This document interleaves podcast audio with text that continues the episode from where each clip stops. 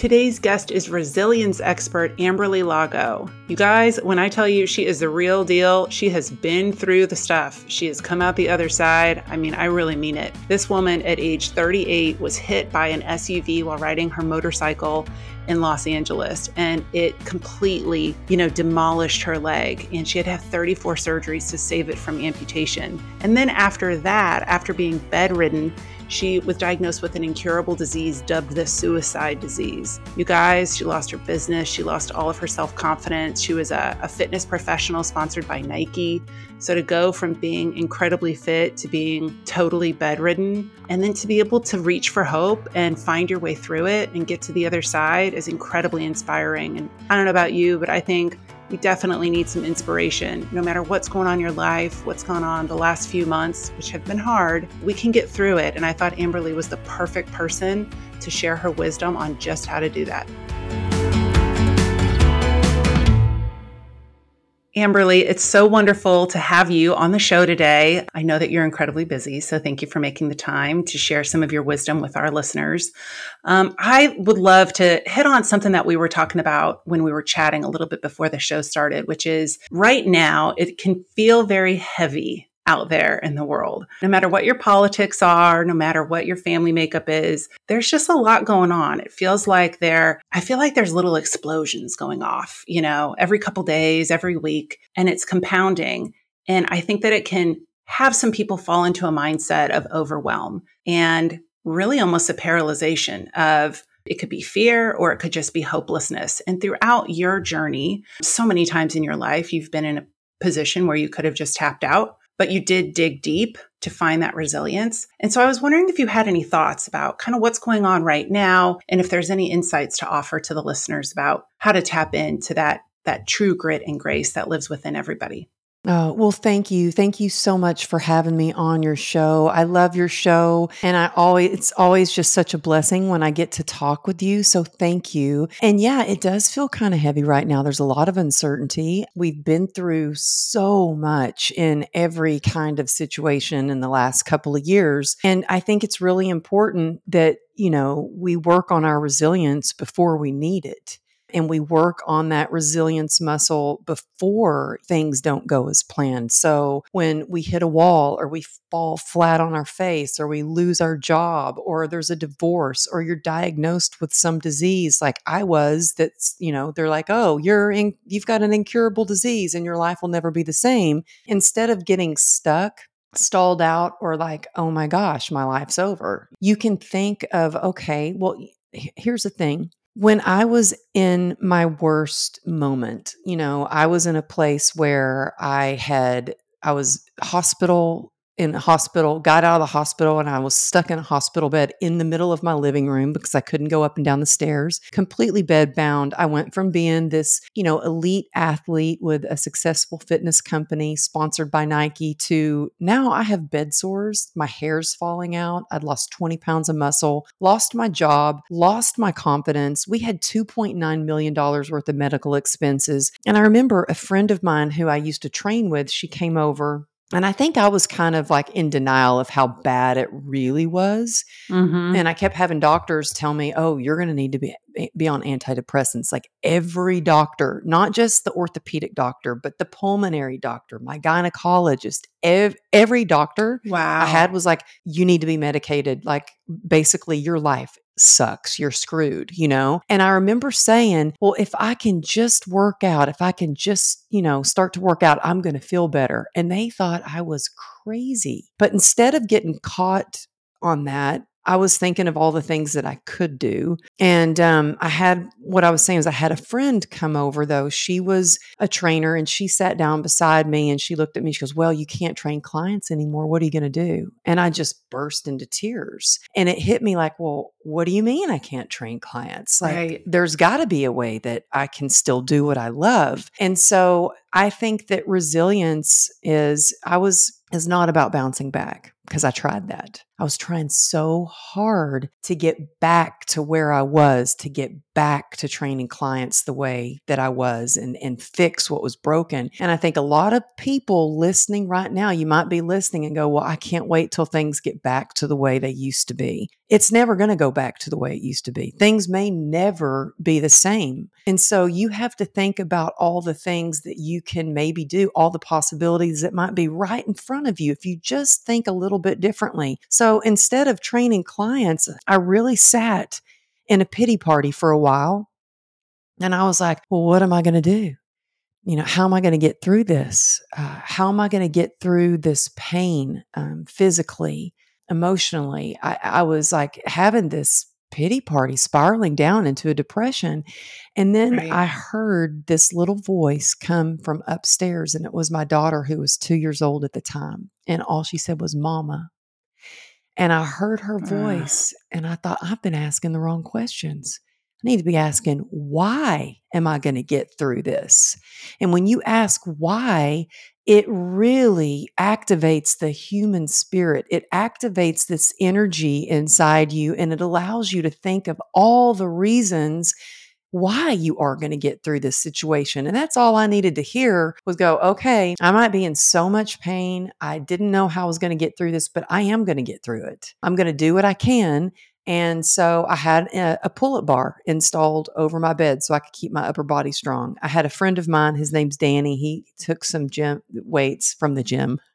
I hope we return those weights back to the gym, but he just brought them home from the gym where, used to, where we used to work together and I had dumbbells on a little hospital table beside me. And I really focused on what I could do. And gratitude really helped me with that. And I think that gratitude is alchemy. When I was really stuck, I was, I would think about, you know, instead of staring down at my leg that was stapled up and scarred up and, Oof. and yeah. still open wounds and giving me so much pain and thinking, oh, is tomorrow the day they're going to actually amputate it? I would think of, well, I'm alive. I have breath. My daughters love me. I have family. And then I would think of small things that I could do that day. And and really, Elizabeth, it was the smallest goals in the beginning that I would set for myself. If I would have thought when I was stuck in that hospital bed and things were so bad, if I would have thought, I got to get back to running a marathon, I got to get back to training 12 clients a day, I'd probably still be in that hospital bed, you know, or, or worse, I wouldn't even be here. What I thought about was, okay, my first goal is I want to be able to use the bathroom on my own. And I know that sounds crazy, but it is humbling, humiliating to have to use a bedpan. And I would have to call somebody over to go empty my bedpan. So, one of my first goals was I had to be able to stand up long enough. And at first, I couldn't even stand up, it was so painful. So, I would literally count one second at a time. And each day I would focus on, okay, today I'm going to stand up for five seconds. Today I'm going to stand up for 10 seconds. And I'd get back in the hospital bed and tears would be running down my face. And I knew I had to be able to stand up for a certain amount of time to get from the bed around the corner to the bathroom. And when I did it, I celebrated. And I think that is something that we forget, you know, especially as moms or entrepreneurs or if you're running your own business or trying to start a business, we we forget to celebrate these small victories along the way. And I think it's really important even when you go to bed every night to think of one thing that you did great during the day that you accomplished. And it might be something yeah. as small as like it was for me of standing up again, but it might be something as big as you booked another client or you booked a speaking gig or or you just got through it. Yes. Maybe you didn't lose your shit on your kids, you know? I mean, it can be very low level. Maybe it's that you're laying on clean sheets. Like it can be very to your point, it can be very small. But I, I think especially before you go to bed, because it puts you in that good headspace that your unconscious mind and your subconscious is going to then ruminate on as you sleep. So I was going to ask you, there are definitely, you know, yours is an extreme, right? As far as like, there was a very physical reminder of how far you had to go. And then that obviously is going to compound and impact your mental focus and your ability to feel hopeful. Sometimes right now, I feel like I'm driving around and we might get a piece of bad news. Maybe somebody we love, you know, got COVID or something like that. Or maybe we're dealing with it. Kids are back home and everybody's just driving around like some people with a smile on their face. And some days I'm right there. I'm the grinning idiot, like, ee, everything's great. I'm out walking to Starbucks. But then some days it just feels like, are we really, everybody's just functioning right now? Like we're all just, we're all just functioning and are some people carrying more than others? And it doesn't seem as visible, you know? So it, it feels like sometimes the hardship right now is more emo- like it's emotional exhaustion when we hear about shootings, you're a mom as well. Like that took me out for at least a week. I mean, it was really hard to even coach my clients that week because it, you know, there's fear, right? And I think it just is a reminder that we don't have control over anything anywhere, no matter what we do. And so for those people who might not have such a cut and dry, you know, visible reminder of hardship, do you think that it's still a good idea I mean, it's always a good idea to count your blessings, but is there something else? Like, did you have a great support network? Were, were there certain people that were there to kind of provide that support when you couldn't mentally get there? Yeah. And at first, I mean, that's such a good question because at first I didn't, I started to shut people out. So I did not want mm. people to know that something was wrong with me, that I was in pain, that I was been, had been diagnosed with this nerve disease. I did not and and it all really went down to I felt like a burden as a child and I thought why am I feeling like this? And it was like oh I felt like a burden as a child. I don't want to feel like a burden. I don't want to ask for help. And I started you know my world was very big I had a huge clientele, a lot of friends, and it slowly started to get smaller and smaller and smaller, which led me into isolation, which led me into addiction. And I started drinking every day to cope with the pain. And, you know, I've, I got sober in 2016. And I want to say that, you know, we all go through hardships. We all have good and bad days. I mean, it's, I, I, I still have days where I struggle most of the time. I, I, you know, I am in pain every day. I have just found ways that help me to thrive instead of just survive. And first thing is to be in total acceptance of where you are on your journey. And I would say, second thing is to let go of what you can't control. I mean, when you are focusing on things that are completely out of your control, it's like I, I guess what helped me with that is I had I didn't have as much energy being in constant chronic pain is it can be very draining and i had totally. to choose very carefully what i would put my focus on what i would use my energy on and that included things that i would think about and people that i would allow in my life and i i think one of the scariest things that i ever did was to ask for help. It was so hard for me to ask for help. Now it's not. Now I'm just like, you should see me. I'm like, can you help me with this? Can you help me with this? Because I realized that we aren't meant to to do hard things alone. We're not we're not really meant to do anything alone. And so when you have a group of people that are like-minded, especially some people that have gone through suffering similarities, something very similar. You know, I was just talking to a lady yesterday who is going to be a part of my mastermind, and we instantly connected because her husband had committed suicide and my stepmother committed suicide. So we understood that sort of suffering on some sort, you know, on a on a different level. And so I think that the if you can get anything from what I'm saying today is if you're listening, just know don't do it alone. If you're if you're struggling, ask for help and that changed that saved my life because I was in a place before I got sober and I look, I was never a drinker. I was always career focused. Well, you were a fitness expert. I mean, I, I was just never that. And, and I thought, how did girl, good girl like me end up like this? Like I had so much shame. How did somebody that was in the fitness industry end up drinking every day? And it was a slippery slope. And I will say that addiction doesn't discriminate. It can, it doesn't matter wh- who you are, what you look like, what you do, you know, male, female, rich, poor, young, old. Yeah. It doesn't discriminate. And what it's taught me is I don't want to do anything alone. And I couldn't stay sober if I didn't have a community of sober sisters for support. I just got off of a recovery meeting right before I jumped on here. I still go to meetings. That's amazing. I would not enjoy being an entrepreneur as much if I didn't have a mastermind of successful women that I get to do and share this experience with. I think Yeah. that no matter if you're a mom and you're, you know, you know, stay at home mom, get yourself around some other moms that are stay at home's moms so you can share what you're doing, what works, what helps. If you're a female entrepreneur, go seek counsel, not opinion. Mm. That was a huge mistake that I made. I was telling people of this big vision that I had and these big ideas. And I was telling people that had never done those things. Like when I wanted to write a book, I remember telling some family members and friends, Hey, I really want to write a book. And they're like, You're crazy. You don't even own a computer. You didn't go to college. You're that fitness girl. Stick to that. They didn't understand it. When I went to somebody who had published 75 books, they're like, that's a great idea. You could do that. Other people need hope. They need to hear your story. This is what you need to do. And so I can't say it enough to surround yourself with people who are the puppy uppers, not the doggy downers. Like I am so aware of the people around me that have good energy.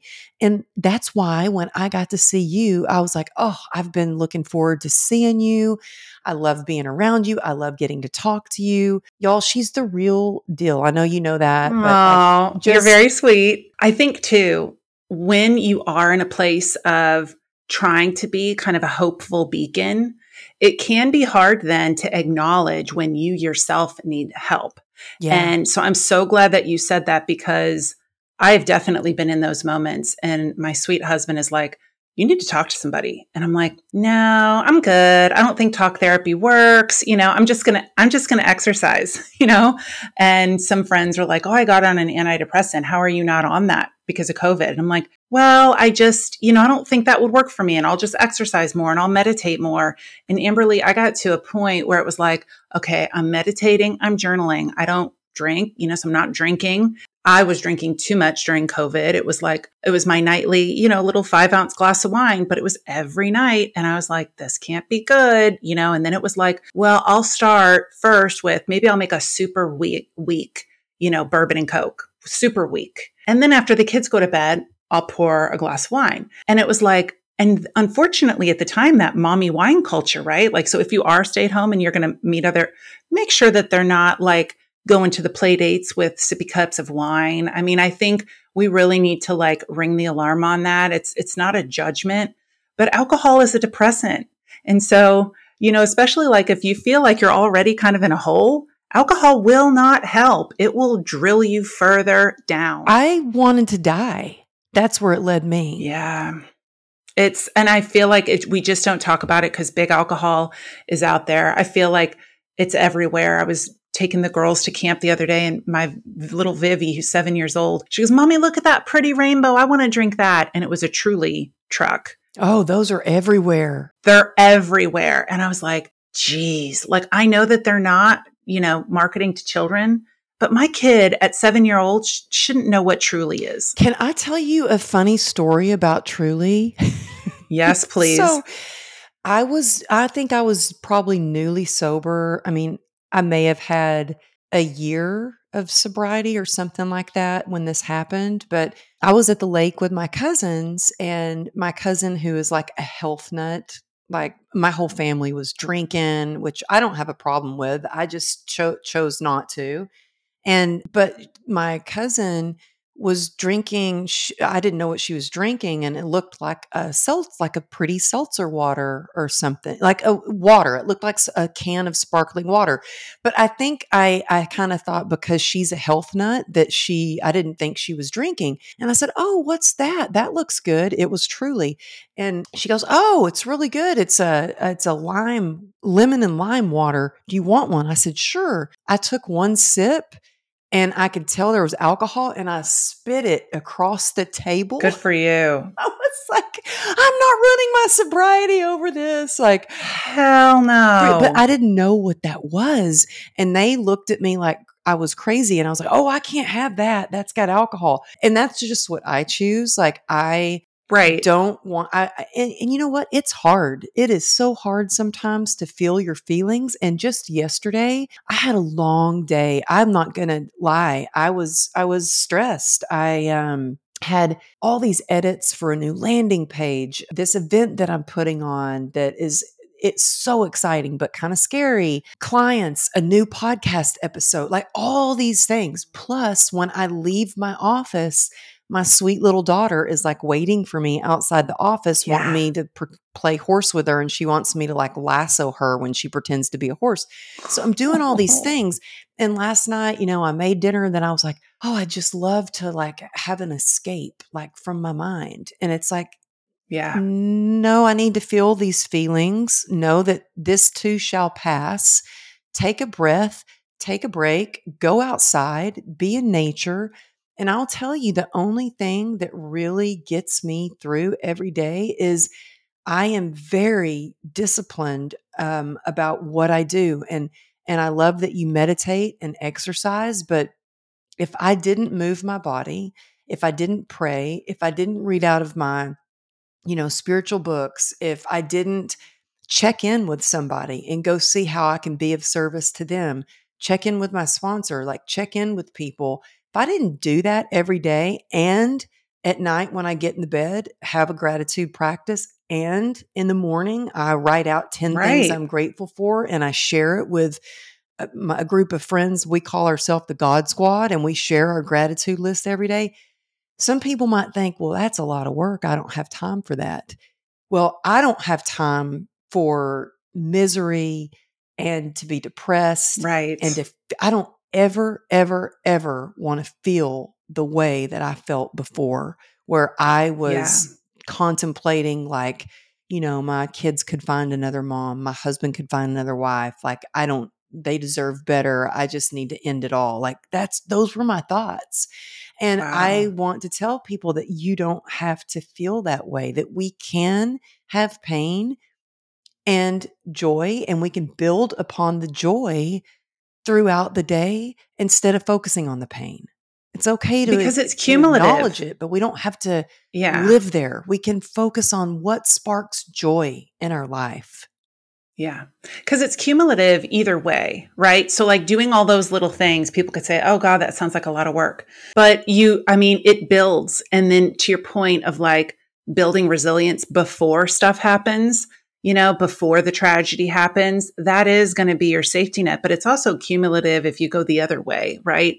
If you wake up and then immediately, you're, maybe you're checking your phone and there's an email that kind of like takes your vibration down for a few hours because you're ruminating on it and you're like, how do I fix that? Or woe is me. That will build throughout the day as well. So it's yeah. really like having a decision on what do you want to build that day. And I think that when you have a like a habit that's not healthy or a bad habit, mm-hmm like if if you let's say you decide that you're going to skip your workout well then you're like well i didn't work out i may as well eat that pizza.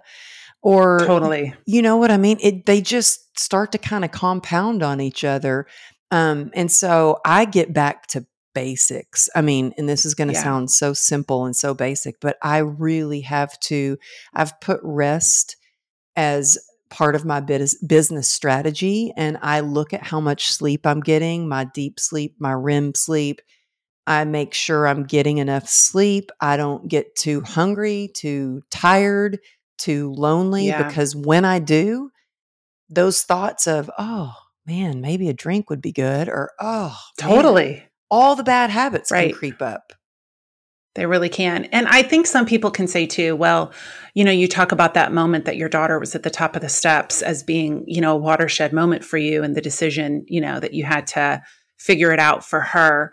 But I think even people who don't have children, right? They could say, well, I don't have a child to live for, or I don't have this to think about to like be my point of focus to pull me through to the other side. Do you have any tips for people that that don't have children or, you know, chose not to or for some reason are kind of on their own because a lot of a few of my friends and some of my clients are single and they're living by themselves and especially you know the last couple years that you talk about the isolation mm-hmm. so do you have any advice for people who might feel a little bit more isolated, maybe than people who have immediate family in their home? Yeah, that's such a great question. Well, I think that, you know, f- first of all, when I was like, oh gosh, you know, I tried training clients again and it wasn't until I was bleeding out across the gym floor, like my stitches had come open after one of my surgeries. And um, my husband happened to be at the gym that day and he was like, uh, What are you doing? You got to stop this. This is crazy. That I had to like really figure out, okay, how can I still do what I love without literally killing myself?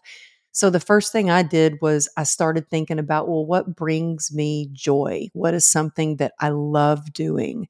And a lot of times that's connected to something very similar that you did when you were a kid. And, you know, for me, I love I love people. I love making people happy. I love being able to see the best in people, even when they don't see it yet. And I can show them and show them how to build upon that. And that's something that I've done ever since I was a little girl. And so that's when I got into more of the coaching instead of the training that I did yeah. for 26 years.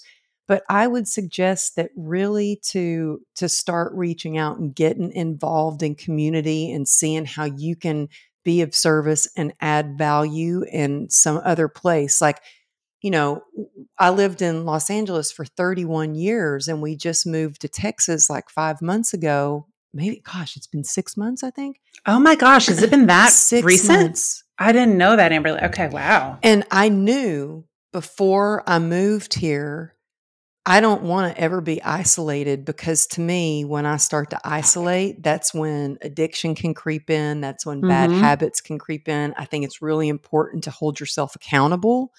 And so before i moved here i had set up communities and groups before I even came. And so I had three different barns for my daughter's a horseback rider. So I knew she needed to be, I knew for her to feel good, she needed to be around other girls that were horse crazy girls like her, that she could be at the barn, she could find her community. So the moving truck was coming in with the furniture. And I'm like, see ya, honey. I got to take her to the barn. He's like, I don't know where all the furniture goes. And I'm like, but I got to make sure she's okay. We'll figure, FaceTime me.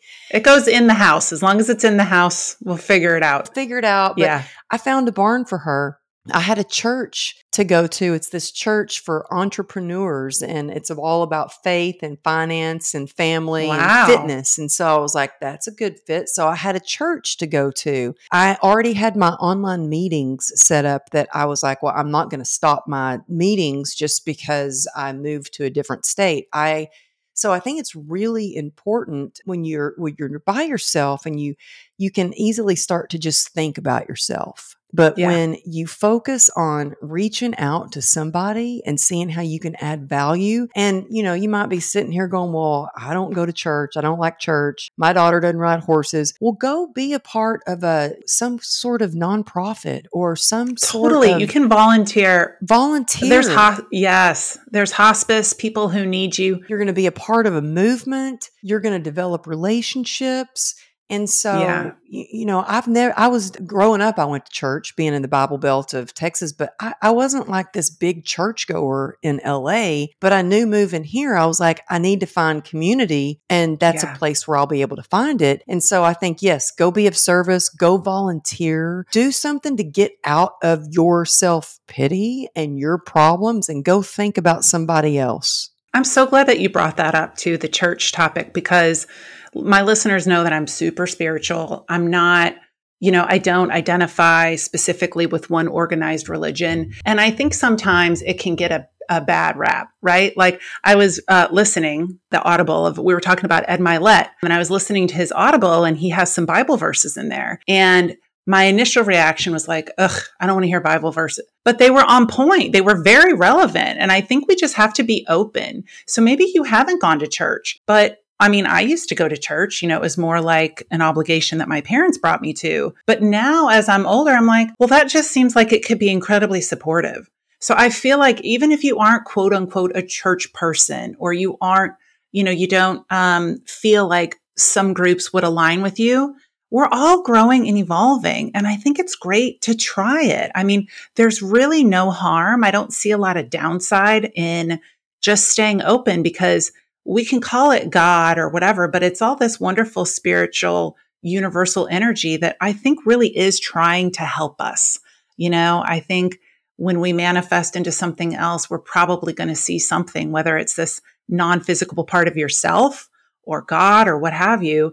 And they're going to say, I really tried. I sent you all these signs. I put these people in your path, in your life. And I wish you just would have, you know, embraced it or been open to it. I think that could be a potential regret. Oh, and you know, for sure. And, and, and for me, it, that is really what pulled me through, not church but God, because I had to believe in something bigger than myself that I could just go, okay, I, am not in control. I, I need help. Let me just trust and have faith that if I do the work and I'm a good person and I follow through, that things will work out exactly as they should. And one of the things I really loved about, you know, I grew up with a like a God fearing, like, oh, the devil made you do that. Oh, you're to go to hell or oh, all like I don't like that. I don't, you know. And so one of the things that I loved when I got in recovery and started doing a 12 step is they said a God of your understanding.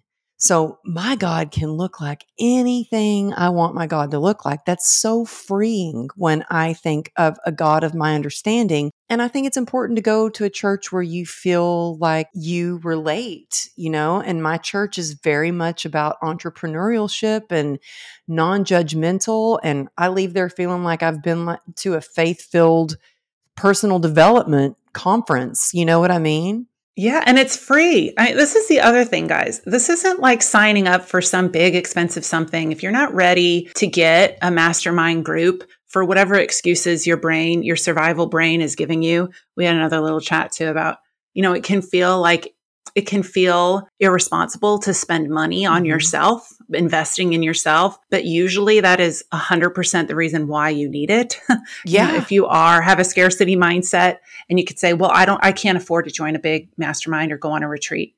That's exactly why you need to because then that will help you earn, right? It's about making money, not necessarily saving and clinging to whatever you have. But a church or a support group or a meetup or something is typically, you know, there's not a cost. If you want to make a donation, great. But there are all sorts of, you know, available assets out there that you can tap into without making a huge financial commitment. Yeah. And you know what? I will say, like, every time I have invested in myself, whether, and I'm a huge firm believer in mentors and coaches and sponsors and masterminds and, and investing in yourself every single time. You know, uh, my husband was like, You're crazy. I can't believe you're going to spend that much money on that. Every single time it just leveled up my business, my brand, my relationships, and proximity is power. You get around the right people and that is how you level up you get around people who are you know success minded and they think bigger i'll never forget I invested in this business coach, like who was, I, I, was like, I need to level up my business. This is the year. And I, I had known this person for a long time and I, I decided to invest with him. And I remember him sitting with me. He had the whiteboard out and everything. And he goes, okay, so this next mastermind you're, you're going to do, we'll get to 71 people. I don't know where he got the number 71, but I like that number. And I remember going, 71? What? I was like, no, I, I only have 15 people. That was like the top out, like 15. He's like, and then there's the number 16 and 17.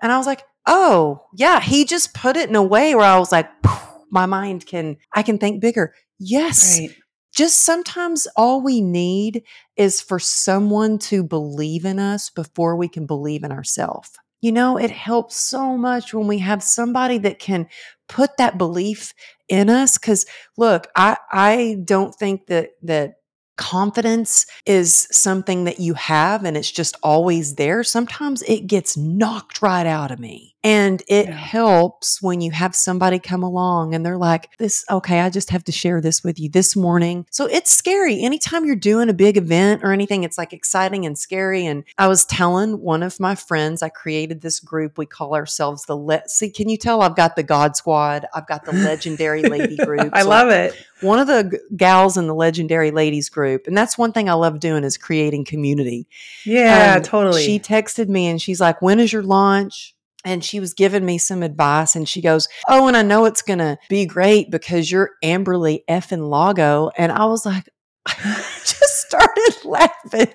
But man those are the kind of people i need like you know when i was like starting to doubt oh this is scary to have a friend say and remember you know i mean so Right. like And you are like, I can see that, but I could see how sometimes, you know, it's hard to see that reflection. I call it like the mirror getting foggy. You know, sometimes it'll get a little foggy and you can't really see the reality of what you offer or who you are anymore. So sometimes friends need to come and just wipe that mirror clean.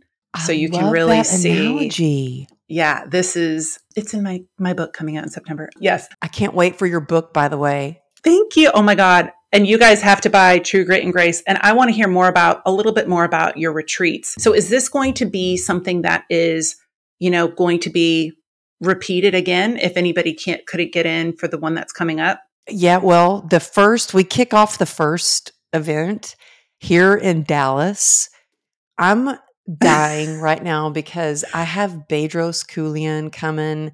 He usually Wow. charges, a, I won't say how much money, but a, a lot of like ridiculous, a lot. Well, he's worth it Yeah. to come Yeah. and speak at an event. And can I tell you, he, I didn't even ask him. He offered to come speak at the mastermind. So I've got him and four amazing ladies Erica Lippy, Samantha Joy, who's a publisher, Melissa Wiggins, who's going to talk about motherhood and business.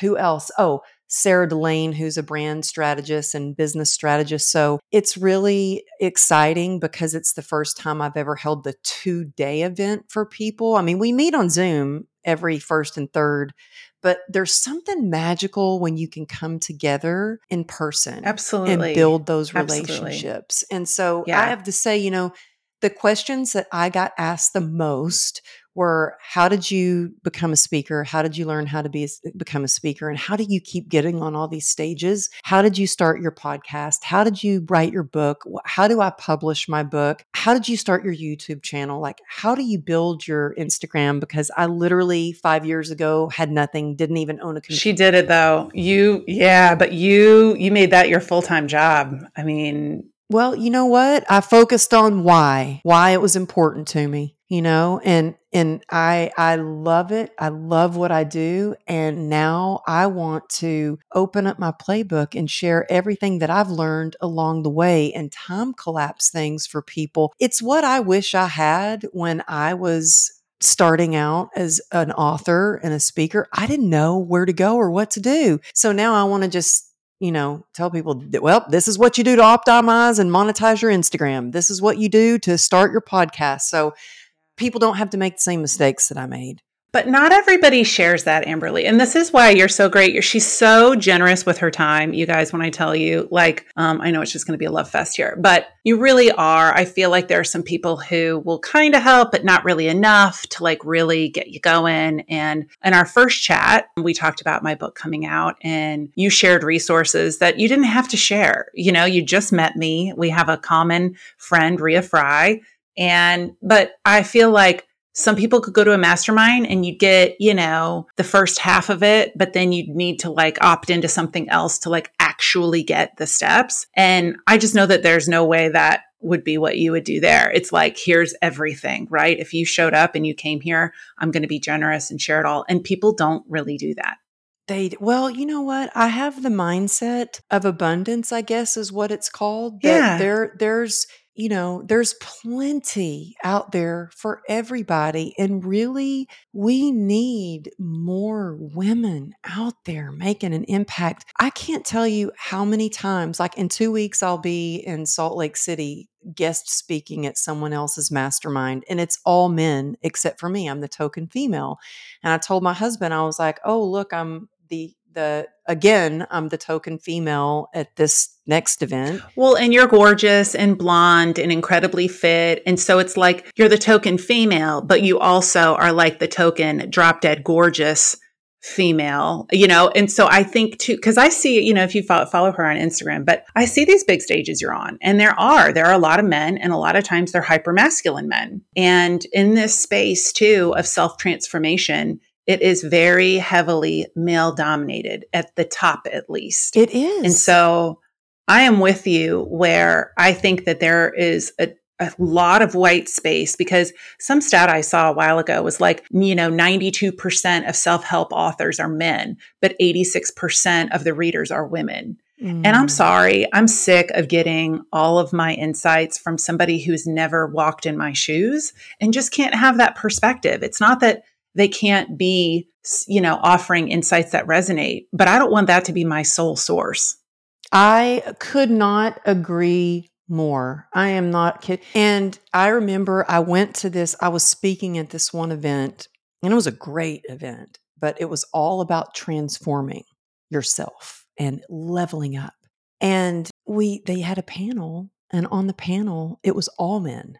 And so maybe it was like a little ballsy of me. but I yeah, was like, love it. Um, yeah, your event was amazing. I was like, but um, maybe on your panel next time you could have some females on your panel since it's all about transformation. And so what they right. did is they just came up with another event and made it just an entire women's event. And I'm like, no, I didn't say just make a whole women's event. Right. I it mean, doesn't have to be exclusive it either doesn't way. Have to be exclusive. Just kind of add right. us in.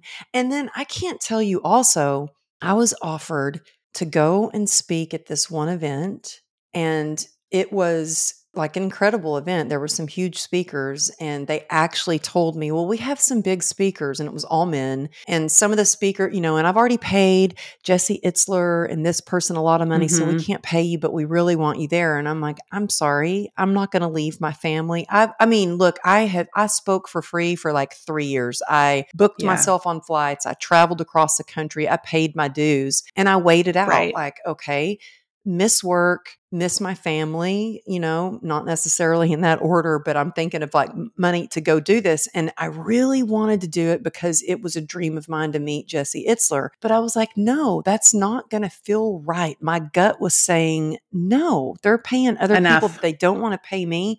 That's just going to really be hard on my self worth. Well, let me tell you, I think it's so important that we stick to our guts. I did. I stuck to, I stuck to my gut. I listened and I didn't do it. I'm not going to say that I didn't have some FOMO watching that event going on. I'm like, golly, I wish I was there. well, like two weeks later, I get a DM on Instagram and it's from Jesse Itzler. And the only reason I really wanted to go is because I love him and I so wanted yeah, to meet him. He's great. I get a DM from Jesse Itzler and he's like, hey, uh, I really liked your last post. Um, I think you're in Dallas. I see you tag yourself in Dallas. I'm going to be in Dallas if you want to come to this event. And so I'm thinking to myself, okay, I, yeah. I message him, yes, I'd love to come and support you. How can I buy a ticket to come hear you speak? And he goes, no, no, no, no. I'm not asking you to buy a ticket. I just want to meet you. And I was like dying. I was like, are you kidding? Yes, canceled out my whole yeah. day. I showed up. He was the coolest person, the nicest. Oh my he God. Like I it. was like, and you know what I thought? Like, here I listened to my gut. I stuck to this is not, no, we, we need to get paid. If somebody else is a male and they're getting paid for that event, then us as women, we need to get paid, you know? Right. Uh, the universe found you another way for you to meet him. And what a better way, right? Because it's not schmoozing and it's not, oh, maybe this person's an opportunist and it's just going to use me for something. It was an authentic, genuine connection versus potentially by proximity, you know, being there and then being the line of people that's, you know, kind of showering him with admiration. Yeah. It just feels like it's more, wow. She's had so many amazing God things happen and, but I feel like number one, it is being sober. It is having a clear head and allowing you to vibrate higher so that things can find you. but it's also this ability to not give up and dig deep. And I think that it is a, it resonates with me more hearing it from you versus some other people that are out there. So you just have to find your person or group of people that you feel connected to and that you feel like there's an authentic resonance to what they're going through and what you're going through. But find your support system. And it can be just listening to Amberly's podcast, this podcast, you know, it can be friends in your head, you know, as Wendy Williams used to say. Like you, there can be coaches in your head. And then you'll get to a point where you're ready to put down some financial, you know, investment and then that's when things really start changing. Mm-hmm. So thank you, Amberly. Thank you for sharing your precious time with us today. There thank were so you. many little nuggets of wisdom. I can't wait to put together the show notes for everybody. But I am so excited. You guys definitely follow Amberly Lago on Instagram. I think that watching you kind of take on this really male dominated industry is incredibly inspiring. I know, at least for me personally. So thank you. Oh, thank you so much. I just, I love getting to talk with you. And again, like I said, I love your show. So it's so, such a blessing to get to share with your incredible audience. So thank you. Thank you.